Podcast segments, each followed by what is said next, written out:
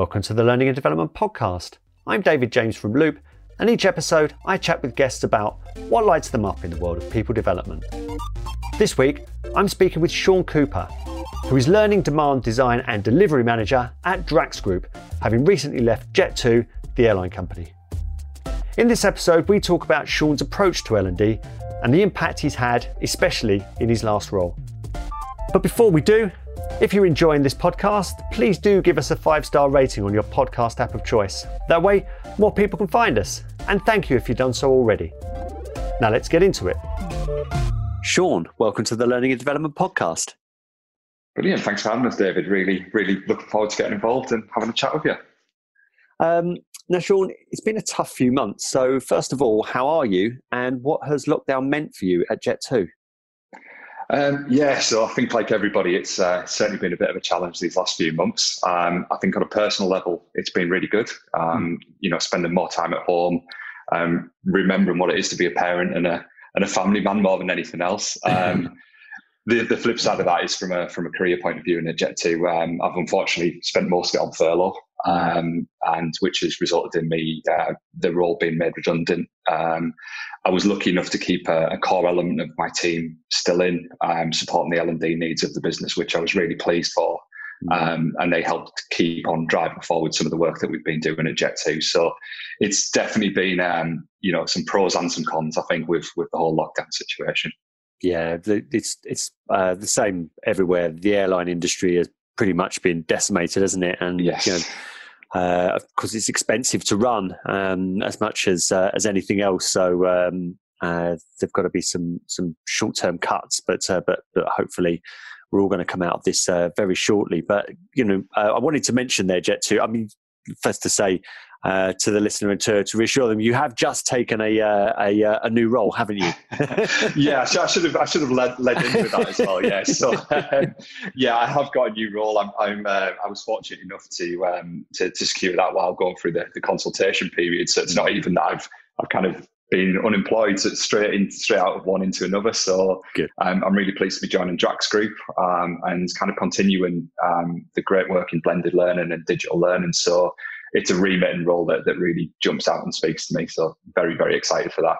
Yeah, wonderful. So we can't talk about that uh, that role yet, but I did want to get you on because of the uh, the work that you had done at Jet2, which, uh, you know, the word transformational has uh, is banded about sometimes for such a um, small amount of change, but I don't think that it's uh, um, an understatement to to call it uh, transformational what uh, what you've been through. But can you share with us some of that journey from perhaps what you were brought in to do, uh, what you inherited, and from there? Yeah, certainly. Um, I, I, love to think of it as transformational as well. Um, you know, I think when I joined Jet2 back in January uh, last year, um, you know, when I walked in, I didn't really know what what I was getting or what I was inheriting. Um, at the interview stage, you know, it was very clear that what they were looking for was somebody to come in and really transform what L&D meant to the, the contact center. Um, you know, the director, very, very supportive, forward thinking um, in his approach to, to what he wanted from me. Um, and there's a real sense that they wanted to go on a digital journey, you know, transform what it is to go, you know, I suppose the traditional chalk and talk in the classroom and, and revolutionize that. Um, but it was still kind of like, what am I getting? You know, what are the foundations that are in there? You know, what what's going to be happening? You know, what have I got to work with? Um, and I suppose the answer is it was uh, I had a great team. Um, I inherited a great team that had some absolutely fantastic knowledge of the business, the operations, the processes. Um, but from a traditional training sense, um, it was very traditional. Um, a lot of it was delivered um, in the classroom. Um, the kind of digital side of things was more contained for your compliance. Uh, so any health and safety, data protection, you know, all the stuff that I think you get you know that traditional e-learning gets tarnished with um, nothing really in the in the digital space from a personal development point of view um, so i kind of you know that's that's where i i started with this i suppose blank piece of paper um, and i always remember sitting down for my first meeting with my manager um, again very you know always had my back on this um, and she basically said here's your brief turned the notepad over blank piece of paper and said, make it happen. And I'd never had that. You know, I'd always been in job involved with transformation and digital um, throughout my career, both at Orange and at Sky. Um, but for somebody to actually turn around and say, "This is yours now. Make it make it work," I was like, right, okay, I can have some fun here. Yeah, it can be as frightening as it can be uh, exciting, though, can't it? yeah, definitely. I think there's. I definitely sent, felt a, a sense of fear um, at that point, but um, I'm motivated by the challenge, and that that challenge was one that just my eyes just lit up, and it was it was going to be interesting because I obviously had the people to consider as well, and I always remember the first meeting I had with my team, and, and one of the one of the girls, um, you know, turned around and said, "Are you here to make us all holograms?" And I was like, "No, no, that's, that's not. I'm, I'm not that good." Yeah. not yet, um, anyway. Maybe in five, six years. uh, and you mentioned there that uh, that uh, that digital wasn't really um, embraced for for much other than uh, compliance. Um, but you went as far as banning the term e-learning um, and becoming more user centric. What was the situation there, and what were you trying to achieve? Um, I think it's historically. I mean, speaking from a personal level, when you mention the term e-learning, you know, the first thing that jumps to my mind is it, it's the it's the dreaded health and safety or fire combat. and we know we've got to do it, but a lot of it is is big clunky courses that you know people have potentially just grabbed a PowerPoint, you know, put it onto storyline, put a bit of point and click animation, and then and that's it. And mm. as a user, I always remember sitting there and going through it because I had to and, and clicking it, clicking it, clicking it, um, just to get to the end and pass your test. And that's not learning to me. That's just you know that that's that's just getting the knowledge that you need to be able to say you've done something.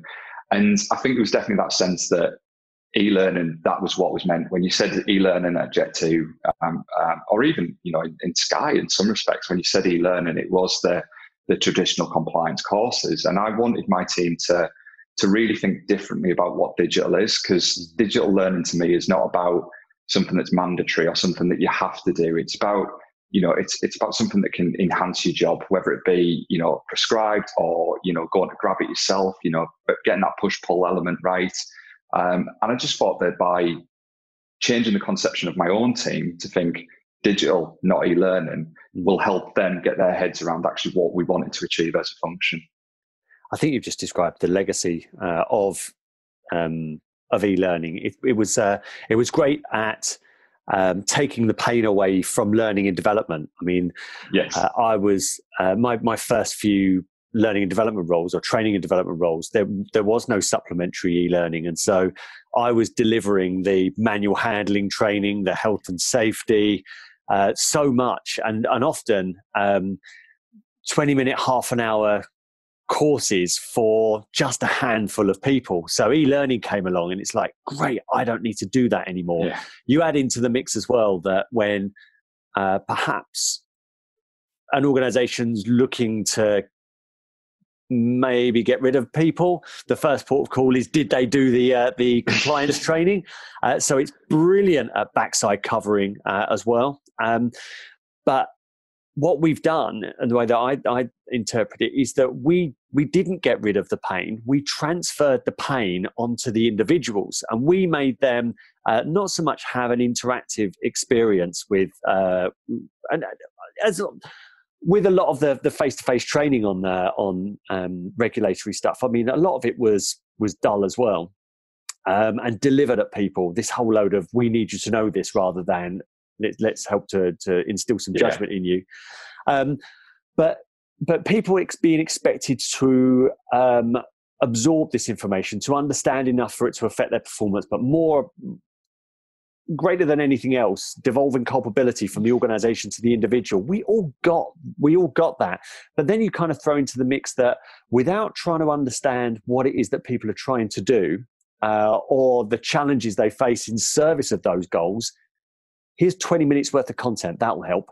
It's like yeah. that it's you know it, we we sullied the term. Um, and and, and I'm still I'm still yet to see any good e-learning. I've been in learning and development more than 20 years, and I, I kind of see that um, uh, a lot of learning and development people have the IKEA effect when it comes to uh, to e-learning. That when they build it themselves, they've got an attachment to it. Although a lot of the time, I'm not sure whether you've experienced this as well. They'll show you some e-learning, and, and you look and think, "Oh my goodness!" Um, yeah, uh, yeah. It's, yeah.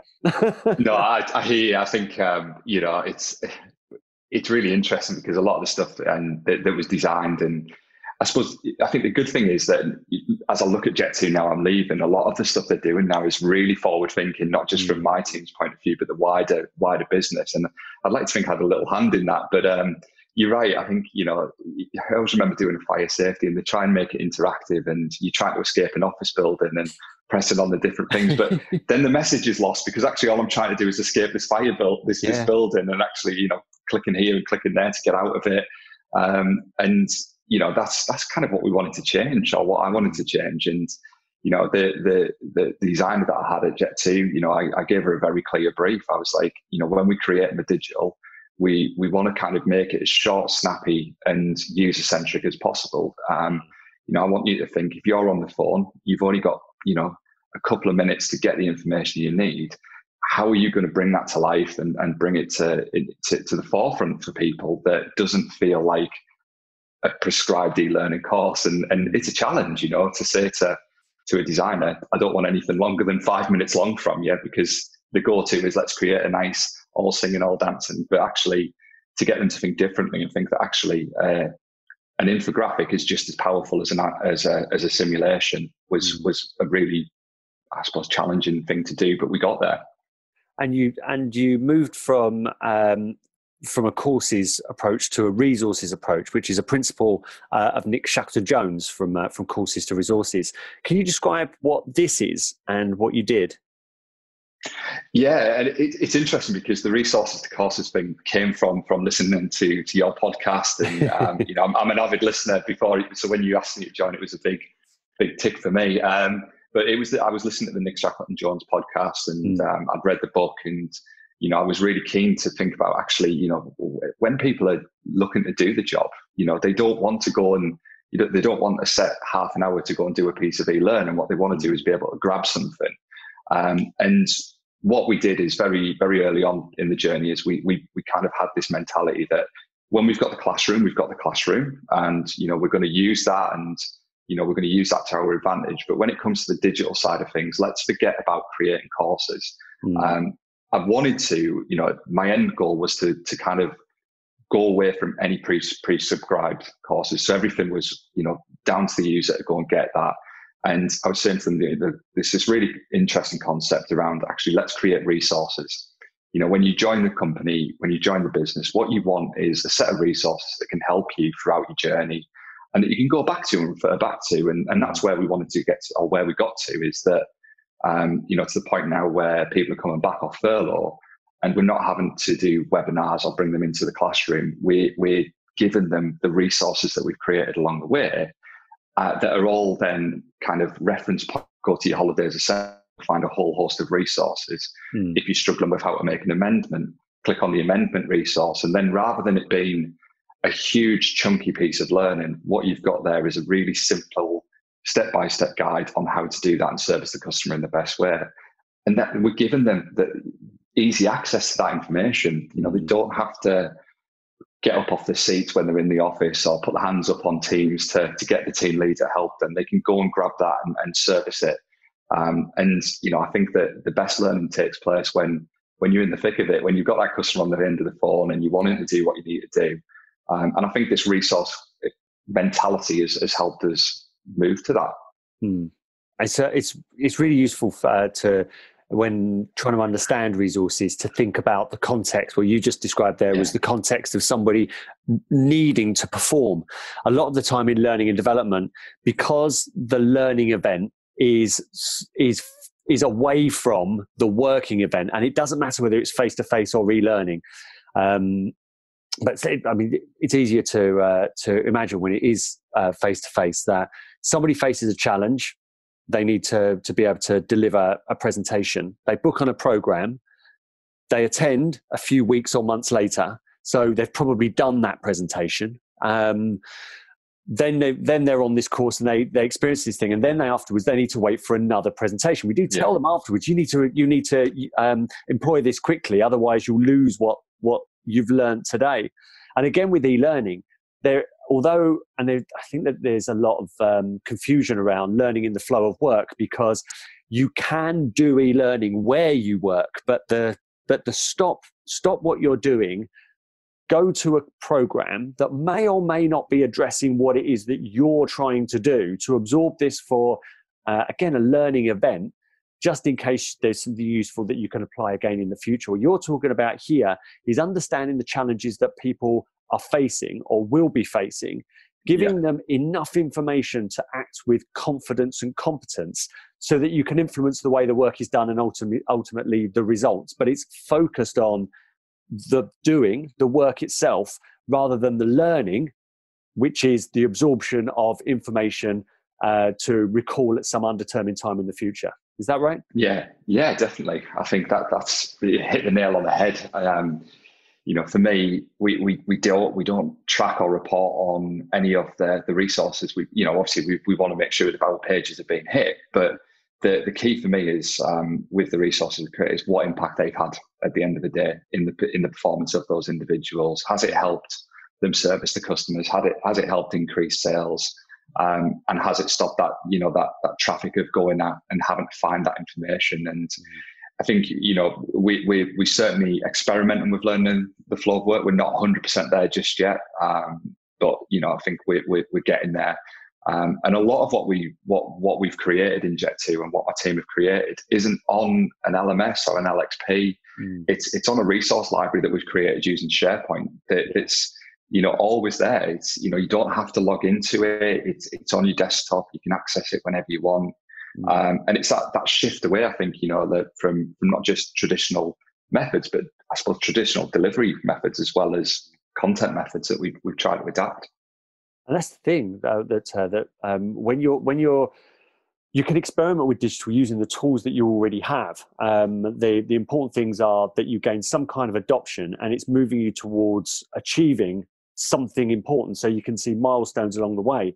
I mean, once you've got a proof of concept, then you can get the smarts and you can that's make entire journeys and you can uh, look at how you're marketing that, A B test and have, again, smart technology do some of that work for you. But yeah, to get up and running, I, I was on a, uh, a, a panel with, uh, with Adam Harwood, um, CIPD conference a while back, and somebody asked the panel, um, what, um, what what what would you do if uh, if you've got an LMS full of content and nobody's using it? Adam leaned forward before anybody else and just said sternly, "Unplug it and see if anyone." Yeah. um, which which not a lot of people can do because there's so much invested in it, and of course, when launching an LMS, you gain uh, you spend a lot of currency um, as well as money um, getting buy-in for it. So not a lot of people can unplug it, but what you're describing here is that you've probably got tools that are easier to access uh, and then track, uh, well, yeah. create content and track than an LMS, which um, which again is, uh, is, is, suffers from the um, uh, the perception that, uh, that a lot of e-learning does. Yes, definitely. Now you mentioned um, that you previously worked at Sky. Uh, we had Tracy Waters on the on the podcast last year, um, and she talked extensively about agile. Um, now you experienced it there, and you introduced it at Jet2. How did this work?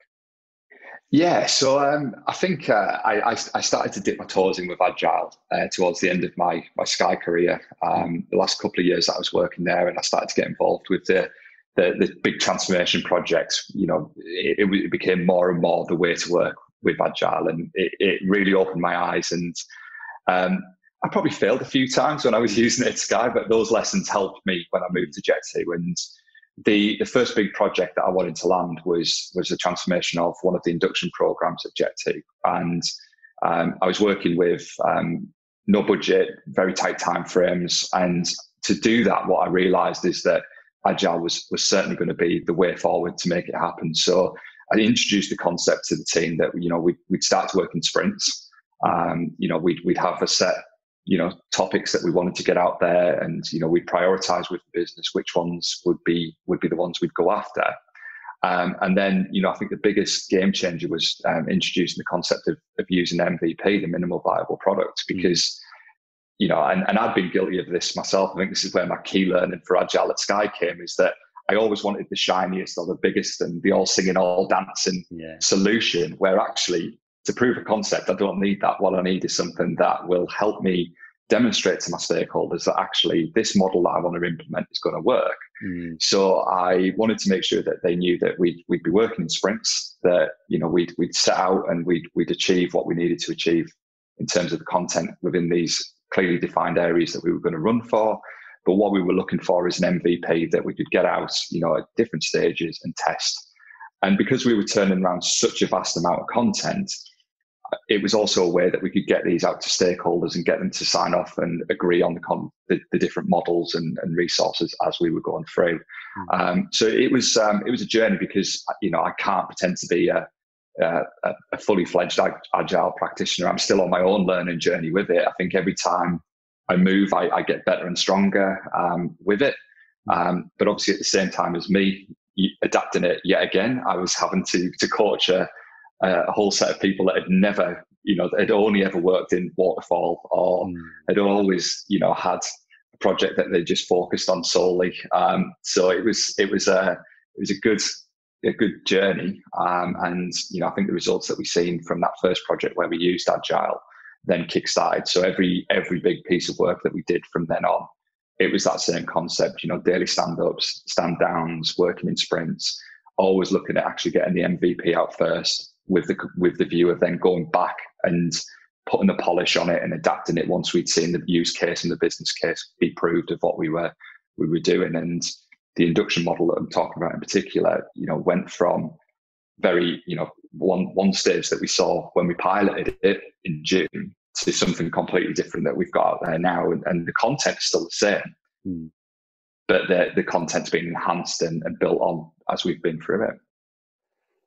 Now, Sean, I'm always told that what listeners really want are detailed examples uh, of what you did, the results you achieved. So, could you talk us through some initiatives uh, that you led, um, the reasons you got involved, your approach and results, and how you brought people with you?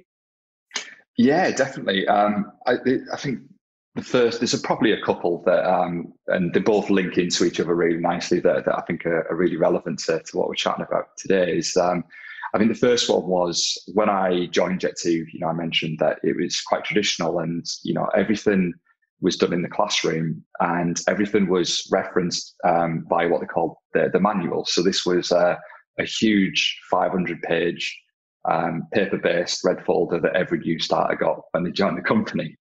Um, and I remember thinking, wow, um, how am I going to find what I need to find? When I'm speaking to somebody and I've got this this, this folder in front of me. Um, so the first thing that I immediately spotted was that there, there has to be a better way to do this, um, and that's kind of where the resource library um, came to in its first iteration. Um, so what I started to do is look at how we could digitalize all of this content into you know something that could be put online um, and, and not put on an LMS, um, you know, just put online so people can get easy access to it. So they don't have to go thumbing through all these different pages. Um, and that's where the, the SharePoint resource site was born from, um, transferring this to a digital work, digital space. Mm. first iteration of it was, was really straightforward. Um, I'll be honest, we, we, we took all of the, you know, everything was on PDF and PowerPoint. So we took all of the content and I just created with the team individual pages for each of the different points in that manual. Um, but rather than just putting the PowerPoints or the PDFs onto SharePoint, we put them, we copied and pasted and put them onto web pages. So it, it felt a little bit more user friendly. Um, was it perfect? No, but it, but it was enough to to get us across where we needed to be. Um, and that was that was I suppose the first part of it to show that actually not everything has to be done the way that you do. You know, we can take something that is known for you know known as the only way to to get knowledge there, and we can do things a little bit differently and make it a little bit more easy for for the user. Mm-hmm. Um, while I was going through that, what we also then what I then spotted was you know I've been brought into to digitalize or, or blend the inductions. So you know we had um, a lot of new starters joining the business that were being employed to work from home yeah, what we were doing was we were we were bringing them in to either the office or a rented office for, for two to five weeks at a time with the grad bay attached, um, and training them face to face in an office environment where actually they're going to be working from home. So how far you've been employed as a home worker, yet you're going to be in a static place for for at least five weeks. Um, and initially, I'd always set out that in terms of the inductions, it was going to be a two year plan. So we'd probably only be implementing them roughly about now. Um, but looking at you know what was achievable, I'd spotted quite quickly that the the sales induction in particular um, lended itself to, to quite a quick transformation in terms of what potentially could be achieved. Mm. Um, and this is where the first agile project that I mentioned we really kicked in with. So we started to look at actually what was included in in that induction model. Um, you know, what could we do to to almost break it and rebuild it, um, and build a proposal that we could go to stakeholders with. Um, so you know, going to to the senior group and, and saying, look, I want to I want to break your induction and I want to pilot it in, in six weeks' time. Really? Can you can you do it? I was like, let, let, us see. Um, and you know, I said, you know, on the back of it, what I'm looking to do is, you know, I want to. I, have become a big fan of, of data driven. You know, I don't. Want, I want to be able to go back and say, look, I said I'm going to do something. This is what I'm, I'm going to do, and this is what I'm going to impact. And you know, I only had three key metrics. I wanted to, you know, reduce attrition, um, improve speed of competency, and, and increase performance. You know, mm. I suppose the basics really, but I, I wanted to be able to go and, and have some real tangible business benefits on the back of it. So showed them what I wanted to do. Um, it wasn't going to be a full digital induction. Um, there was part of me that actually wanted to, to get people to do it before they even joined. And then as soon as they joined, they'd be logged on from day one taking calls, but, you know, baby steps. Yeah. Um, so, you know, it was a blended induction model um, that I wanted to implement. And I think that's kind of, um, you know, where I now see my passion is, is, is looking to blend the classroom and the digital. So what we did is we took this five week you know, two weeks in a classroom, three weeks in grad bay um, induction, and we shortened it to a week, if you like. Um, and only two days of that were in the classroom. Um, but this wasn't so much about bringing people into the classroom to transfer knowledge. This was about giving them a warm welcome to the business. So one of the things that I wanted to do is add that human element to it. Mm. Um, you know, you're going to be joining the business as a home worker um, you, are maybe not going to get to see a lot of your colleagues um, and you, you know the people that you're going to work with on a daily basis. So what I wanted to do is have this first two days as almost like a bit of a, a bit of a wow day. So bringing them into the head office, getting to meet the leadership team, getting to know a bit about the brand, and also giving them their equipment as well. So you know, giving them all of the key things they're going to use, introducing them to some of the concepts that we'd be doing as a learning, you know, as a learning journey, um, and that proved really successful. You know, that was that, that kick-started, I think, everyone's engagement with the business. And then what we did is we looked at, right, how do we take these two weeks worth of content and make it readily accessible and that it can be done remotely and flexibly during that week as and when people need it. Um, and it was a case of stripping it back, putting in webinars where needed, um, introduced the the flipped classroom mentality to my team so that you know the guys that were delivering the webinars um, we'd always have one at the start of the day, um, which was about, you know, this is what we recommend that you go and, and look at today. Um, and then, you know, the one at the end of the day was getting back together and saying, right, so, you, you know, who's looked at the resources? What do you think that means in the real world? So the, the, the classroom element of it, if you like, became more about actually adding the, the, the context around the knowledge and I've become a big believer in, you know, knowledge without context isn't learning. It's it's when you have the knowledge and the context together seamlessly yeah. that the true sweet spot I think you hit it. Um, and that's kind of why we topped and tailed it in that way. And then what we did is we we we went and we we created all of the digital resources that were going to be needed that used to be 200, 300 PowerPoint slides and a few flip chart activities, mm. uh, systems training that nobody thought you could do unless you had them sat there typing away on their computer with you in the room. So a bit of simulation, bit of step-by-step guides, real blend of content. Um, we had um, we looked at you know very big believer in, in user generated. So because we weren't we didn't have the platform that allowed us to create user generated content. What we did is we we got out there with our iPhones and we captured you know the best, you know the top sales advisors, um, the training team sharing their top tips and created little videos that the people could access. Um, and you know that then started to create it. And because we were working in sprints, you know, we had the critical stuff that we knew we had to do that was going to be digital. Um, we had the stuff that was less of a priority because we knew if we didn't meet it or we didn't get that done, we could always do it in the classroom or webinar. Um, but you know, we actually got to the point where we we got everything done, ready for the pilot of that. Um, feedback was amazing um, from the group, um, which is you know always nice. But I'm not here to to get the happy sheets. I, I want to see what I can do. Um, so we you know we followed that up with you know surveys around actually IEUs and the resources that we created, and we saw that actually after the inductions, you we were st- we were seeing that the new starters were around about 74% of them were actually revisiting all of the resources and the stuff that was on the LMS to actually help them with the job.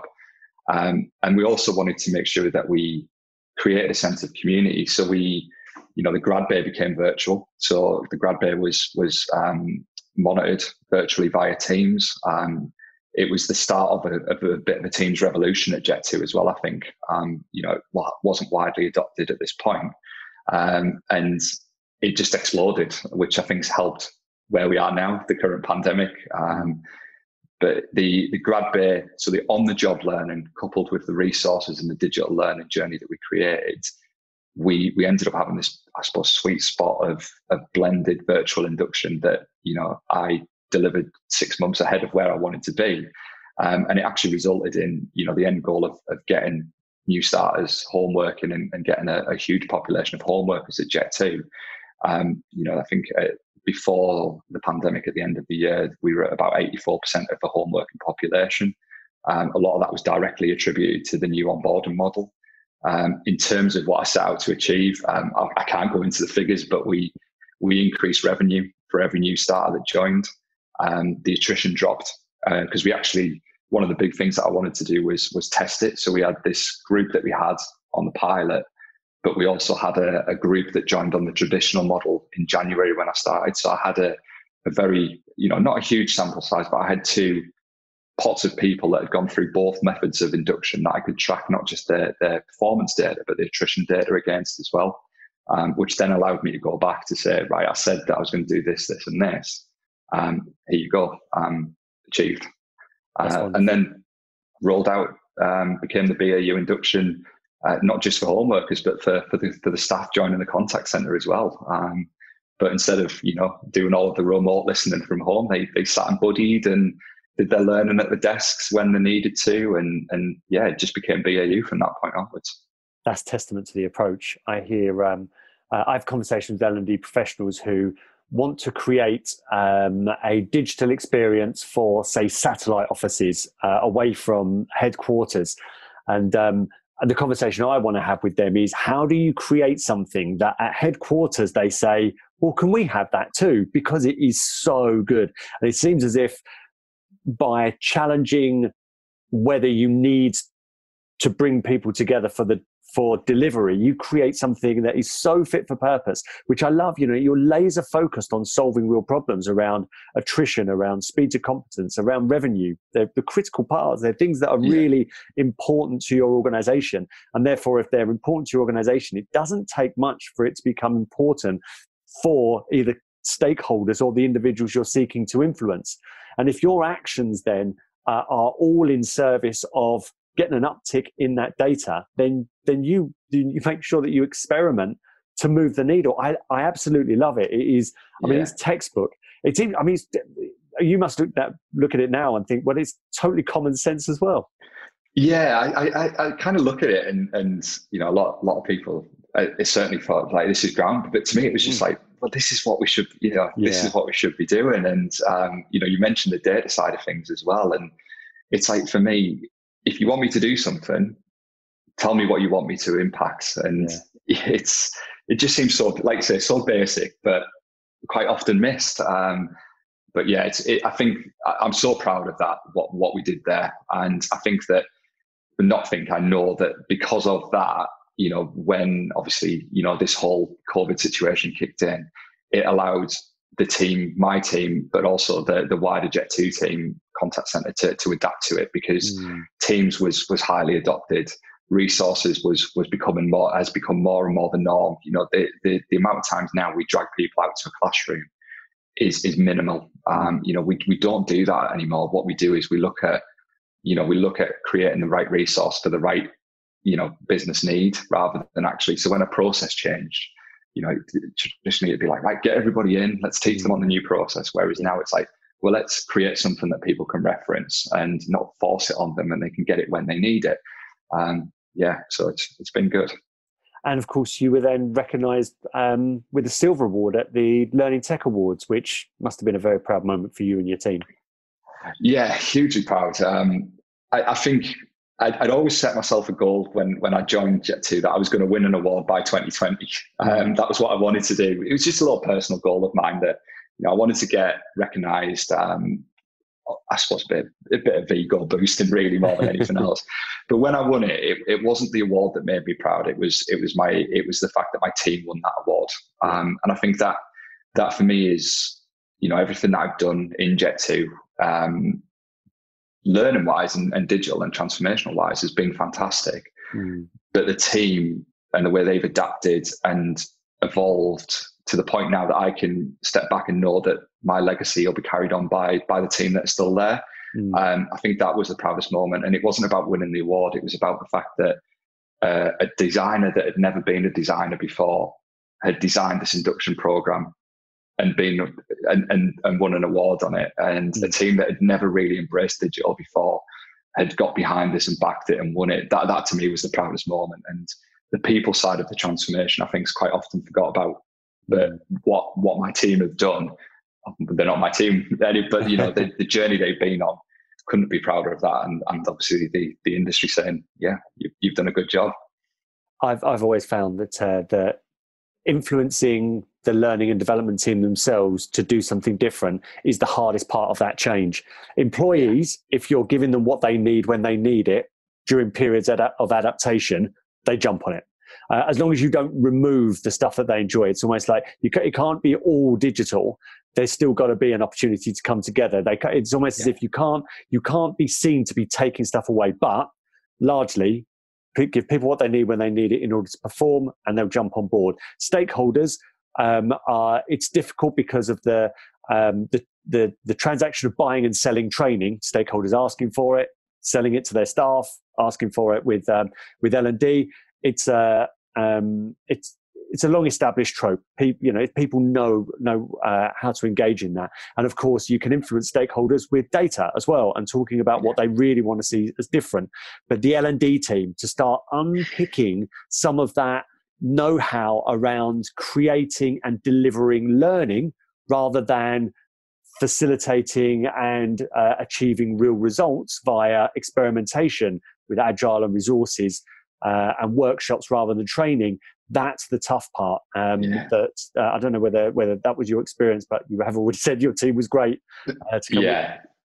yeah, it is. It, it, it, it, was a journey for some of them. you know, a few, a lot of people adapted a lot quicker. Um, in the end, everybody did, but um, there was certainly that challenge. What do you mean? We, we're not going to sit there and tell these people this process. We need to tell them. We need to tell them how to do it. I'm like, no, trust me, we don't need to tell them. Yeah. We can't just let them do it. We can't. Do, you, you can't just, yeah. just chill because um, it's that fear. Because I suppose for for you know a lot of people, you're a subject matter expert and you're the fountain of all knowledge. Mm. Whereas all of a sudden you're not. You're just facilitating that now, and you're just pointing them in the right direction. Or you know, you get a Teams message. Can you give me this information? No, why don't you go check this? Yeah. instead. And it, it's that fear of actually, well, if I'm not the fountain of all knowledge, what am I actually here to do? And and yeah, it took took a while, but you know, they that team now, I, I think that you know, I've got no doubt that I'll look, you know, I'll be reading about the, the success that that team will still have. Um, and I think, you know,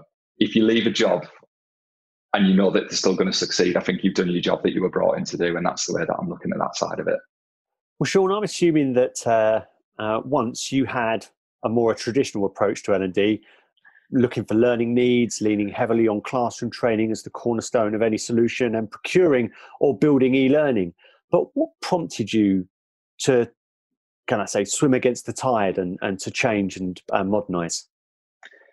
Yeah, certainly did. Um, uh, like like any uh, like any of us, I think that um, initially when I when I started in L&D, my my first job was to stand in a classroom at Orange and um, deliver briefs on bonds and tariffs. And mm. it was literally, I, am going to stand here and, and, talk at you, and you're going to take it all and then go away. Um, and then, you know, after that, I became, I, I, first got into design really. And you know, my first protocol was designed. It was when the big um, accelerated learning boom happened, and mm. everything was flip chart oriented. Let's create a new flip chart. And I always remember watching a pilot of one of the courses I'd designed, and um, one of the delegates turned around to the trainer and said, "You're going to make us do another flip chart now, aren't you?" I, it was at that point I was like, "Oh God, there's got to be a better way to do this." um, and I think it was that that, that sparked it. You know, he yeah. would use that say um, because he is me thinking, "Oh, nobody wants PowerPoint," but you know, and, and we'd had it drilled into us that effective, you know, facilitation, get people to create posters and let people get creative. But then that's not what everybody wants. And no. there's only so many times during an induction that you can say, right, grab a piece of flip chart. And yeah. that moment, the trainer was just about to say it, and the delegate said it. I was like, right, things need to change. And um, when I joined Sky, initially I joined as a trainer, but um, a couple, a, a, year and a half into the, the, the, my journey at Sky, I, I got the chance to set up and design, I set up and manage the design and consultancy function um, within the retail estate. And, and that's really where I wanted to challenge what traditional training was. Um, we, we still did a lot in the classroom, um, but I think what we did in the classroom was was blending classroom and digital. So uh, I had this realization a, few few weeks ago that um, I was reviewing some old photos on my Mac, and um, about five years ago, me and my designer at the time, we were out down in Bristol videoing um, one of the retail stands, setting up their own retail stand that we then used as a as an instructional video that we we pushed out to the estate.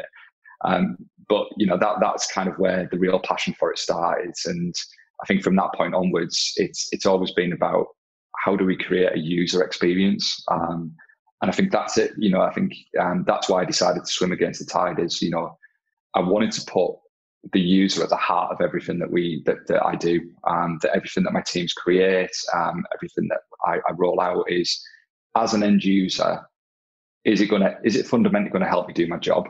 Mm. And if you are going to drag me into a classroom, is it going to be a solution that I can have a real experience about? And yeah. Um, you know, I, I, listened to a podcast that you did with Danny Seals, and you know, I know he's very big on, on experience design. And it really resonated with me that actually we've got to create experiences for these people because if we don't, how how are they going to remember what we're doing, um, yeah. whether it be digital or classroom based?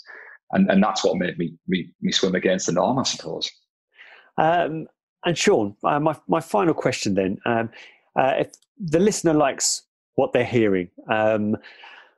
Uh, and would like to move towards your approach, as we've said, embracing data more, um, experimenting, if not going fully agile, then certainly experimenting with uh, uh, with the approach, uh, being more performance focused, and therefore using resources and, as you mentioned, only dragging people to the classroom when it when it's really necessary, when it's an important um, experience. But we also know that there are constraints around L&D, largely the expectation from within their organization, perhaps their line manager in, uh, in L&D, uh, or for any other reason that they perceive that they can't change. What advice would you give to them uh, about how they can um, progress with their both their thinking and their practice in order to, to be where you are? I think um, first thing I, I, would say is is find a, a, a, believer, and that sounds a bit bit cheesy, but find an advocate within the business that that backs or, or believes that this approach. And and I, I you know I, I you know I, I, was quite lucky. The the director that I was working for in the contact center was a big believer in this approach anyway. But it was about actually finding somebody maybe uh, not that senior that, that could get mm. behind it and having them as that that advocate for your approach helps, I think, to drive that traffic because I think that you've, you've got to think of that stakeholder group in particular that you're trying to influence. They, they, they may be very stuck in the ways, and there was quite a few people that I've come across in Jet2 that, that I've, I've had to really, really work hard to to get behind. And I think what's helped me is is having those pockets of enablers within the business that, that really believe it. And, and the other thing that I think is fundamental is, is the data side of it and being able to say, let me pilot something first. Because I think that quite often, and, and I've certainly been guilty of it in the past, you rush straight out with an end product. Mm. Um, but I think if you if you can take the time and, and pilot something, and that you know, I think the, the sales induction is a key key one. You know, piloting something that big, you, it doesn't have to be as big as that. But because I was able to pilot something and be able to then go back with the data and say, well, actually, look, this is this is what you've seen on the back of it. This is what this is what this approach can do. Like you said earlier on, data speaks volumes for a lot of a lot of the senior stakeholders, and and that I think was was the key. My key takeaways is is find somebody that, that can be an advocate for what you're doing, um, and use the data to your advantage. Fantastic.